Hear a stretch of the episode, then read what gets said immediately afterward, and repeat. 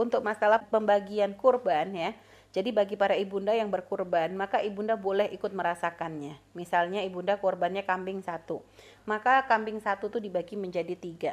Sepertiga itu bisa dipakai untuk bunda dan keluarga. Sepertiganya itu nanti yang dibagikan ke misalnya ke orang-orang fakir yang ada di sekitar rumah bunda.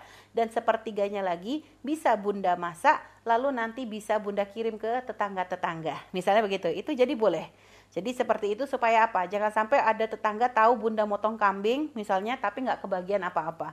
Nah makanya jadi sampai kalau sampai kita tuh ibarat kalau makan daging Nabi sendiri kan ngingetin kalau misalnya lagi makan daging perbanyak kuahnya supaya apa semakin lebih banyak yang bisa dibagi-bagi. Tapi jangan dengar hadis ini akhirnya kuahnya aja dibanyakin dagingnya nggak ada ya.